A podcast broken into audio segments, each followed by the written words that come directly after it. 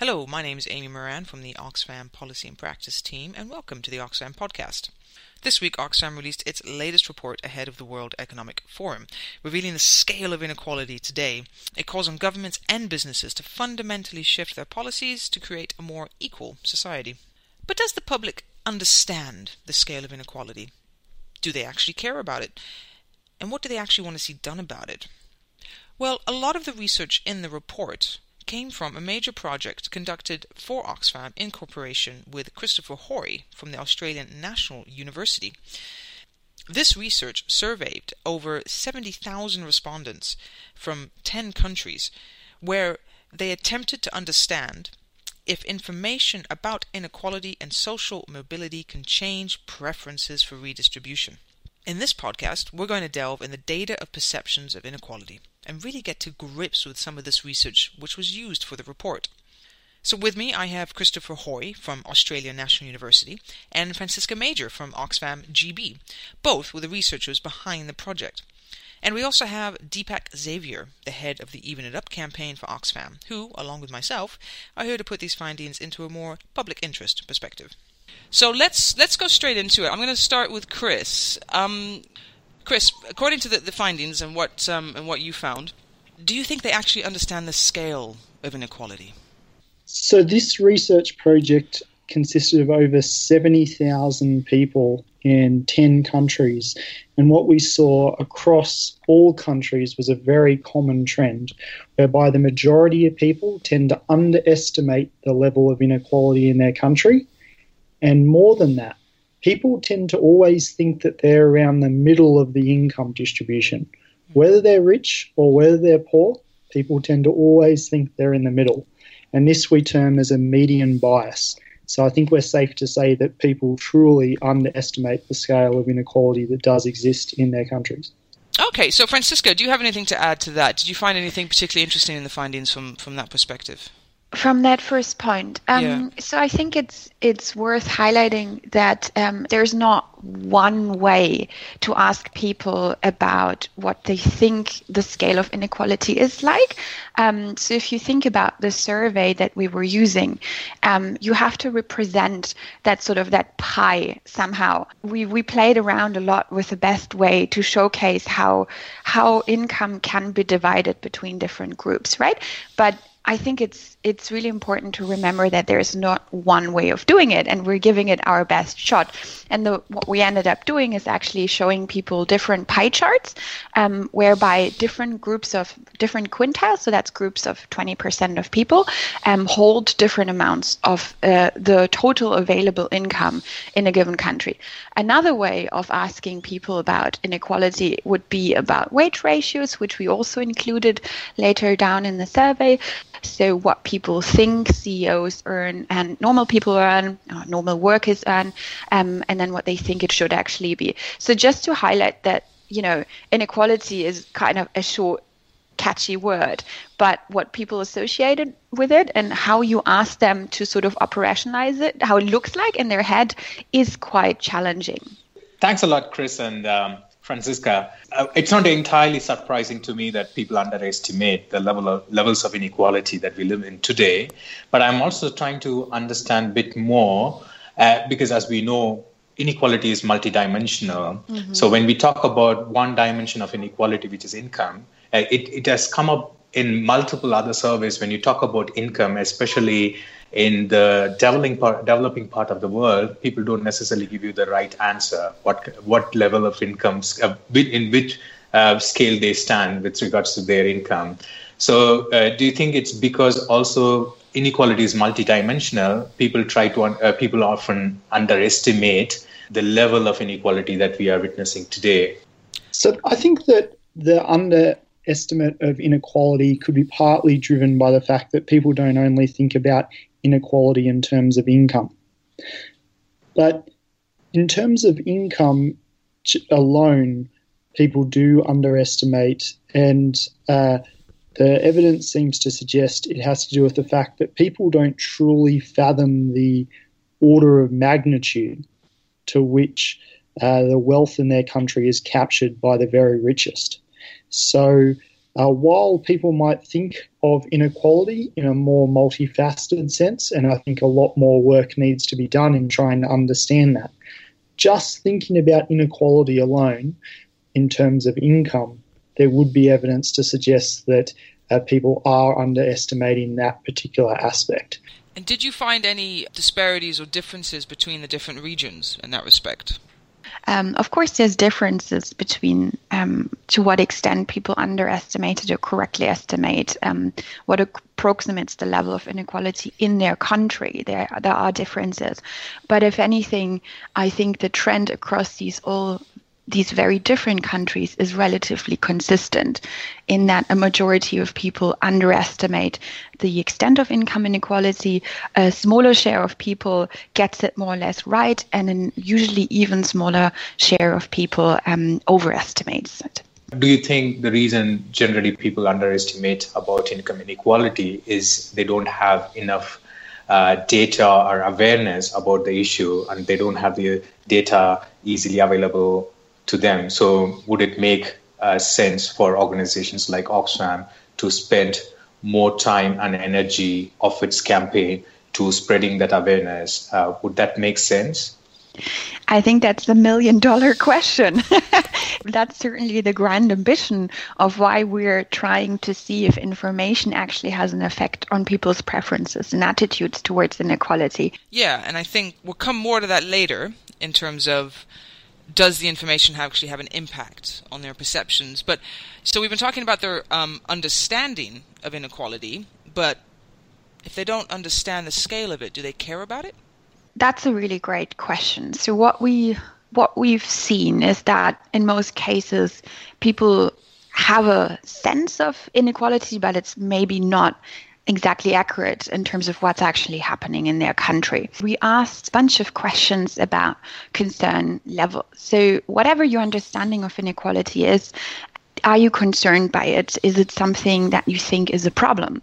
And we see that despite this understanding that doesn't perfectly reflect reality, people across all of these countries are actually quite concerned by income inequalities. So get, we get very, very high levels of agreement um, with uh, questions asking respondents um, whether they think inequality is a problem. Yeah, so a specific example was we asked people whether they thought the gap between the rich and poor in their society was too large. And uh, what we found was that on average across countries, over three quarters of people thought that it, it was too large. So they either agreed or strongly agreed with that statement. But in some countries, it was much higher. In the case of Nigeria, nine out of 10 people agreed that the gap between the rich and poor in their country is too large. Deepak, that must be quite reassuring for your campaigning work. exactly. I was so tempted to comment. Yeah. Uh, this is very interesting to me because, uh, on the one side, we have generally people underestimating uh, the levels of inequality uh, we live in today. But at the same time, they care a lot about inequality that they are facing. The way I look at uh, populist movements across the world, whether it is starting from the US or Philippines, anywhere, um, people are generally agitated and angry about growing inequality. It's being the driving force behind a lot of populist movements that we have seen uh, in the past few years in the world. Uh, at the same time, they care a lot about inequality. Where do we then uh, enter in, into this conversation? And how do we then start mobilizing people? Like you know what should be our entry point? So i guess what i would highlight is that so we see this pattern whereby people on average underestimate inequality. And then we see that people tend to be very concerned about inequality. So they're concerned about their their underestimate of what inequality actually is so that raises the obvious question, which is if they actually knew just how bad inequality was in their country, surely they would be even more concerned. That can answer your question, I feel, in terms of so people don't appreciate the scale, but even underestimating how bad things are, they do care about it a lot. So let's um I think naturally we're going that way. So let's let's go that way. Let's talk about let's talk about that. What did you find from the study in terms of did you find information has impact on these perceptions? If you tell them more, do they care more? Yep. So what we actually see is that it's a far more nuanced story than what we would have necessarily expected. So, yes, information about inequality can increase people's support for uh, inequality to be addressed, uh, particularly addressed by the government. But this isn't always the case. So, I'll give you an example whereby we did actually see information having a positive effect. And that is in the case of the United Kingdom, South Africa, and Denmark, when people were told just how unequal their country was, they became 10 to 20% more supportive of urgent action by the government. But as I said, it's not always that simple across some of the countries depending on the type of information that people are provided, it can affect their level of support for government action to address inequality. So it's actually quite a complicated story. And we see that in the United States, a very unexpected pattern whereby information about inequality actually reduced the level of desire for government action. So we're not in a situation whereby it's quite as straightforward as we would have liked or would have expected to see. Uh, in general, we do see this pattern whereby uh, when information has an effect, uh, information tends to boost support for the government to be doing more on inequality. But even that is far too uh, simpler story because what we do see in high income countries in particular is that the people who information has an effect on is actually people who aren't aligned with the major parties in their country. So, to be specific, in the case of the UK, information affects the views and makes them more supportive of redistribution by the government if they are non Conservative Party and non Labor Party voters. Whereas Conservative and Labor Party voters, information has no effect. That's very interesting. Did you experiment as well with the types of information you gave people? Yeah, so one of the novelties of what we did in this study, there have previously been other studies experimenting with giving people information um, and seeing if that shifts their attitudes. But what we were able to do in this research is to test the different impact that two different types of information on inequality have on the same respondents. So we were able to test both what information on the wealth concentration of the uh, the richest people and the low degree of social mobility in a given country has. So that was one type of information intervention. And the other one was um, to locate people's own place in the income distribution. So because we asked them about their income and their household size, we're able to calculate where more or less they sit in the income distribution. So we can show them where they are uh, in this distribution, and that's the second type of information on inequality that we were able to test on people, which is great. And Deepak, do you find everything that they're saying here in the findings, do, do you find that translate in the work that you do on a practical level? Absolutely, yes. Um, this has this has partly also been a challenge for us because uh, one is presenting data and information as they come. The second is how you how what kind of you know, emotional connect that data or information that we are sharing has on people. So the emotional connect is what is very important for us as uh, as a campaigning organization because you want to emotionally connect with people and mobilize them to challenge uh, the policies or want to actually like you know, them be the change makers to drive policy change. People generally tend to uh, react differently uh, if they have more information about a, a particular issue. At the same time, we have done that quite well as a campaign. But where I find we still have a lot of work to do is how do we find the emotional connect the data uh, between the data and the person who is actually receiving that we have all this information now from the study, and it sounds like there still needs to be more done there, but there's quite a substantial amount to play with, as it were. Obviously, it's been used for the report this week from Oxfam. What else can we do with this information? You know, how could campaigners use it? What are your views on that, Franziska? So I think there is a lot that we can do with the data at the national level. So picking out um, what matters for a specific country office at the national level um, and see how we can work together to really unpack some of the nuance of what we see in the data with those national level campaigners. Yeah, interesting. That makes sense. Uh, Chris? Yeah, so there's a lot in this survey, and one thing we have not spoken about so far, which I just wanted to highlight, uh, there's a really key question that we ask in this survey, which is which of the following policies is the most important for the government of country X? We ask the same question in each, all of the 10 countries.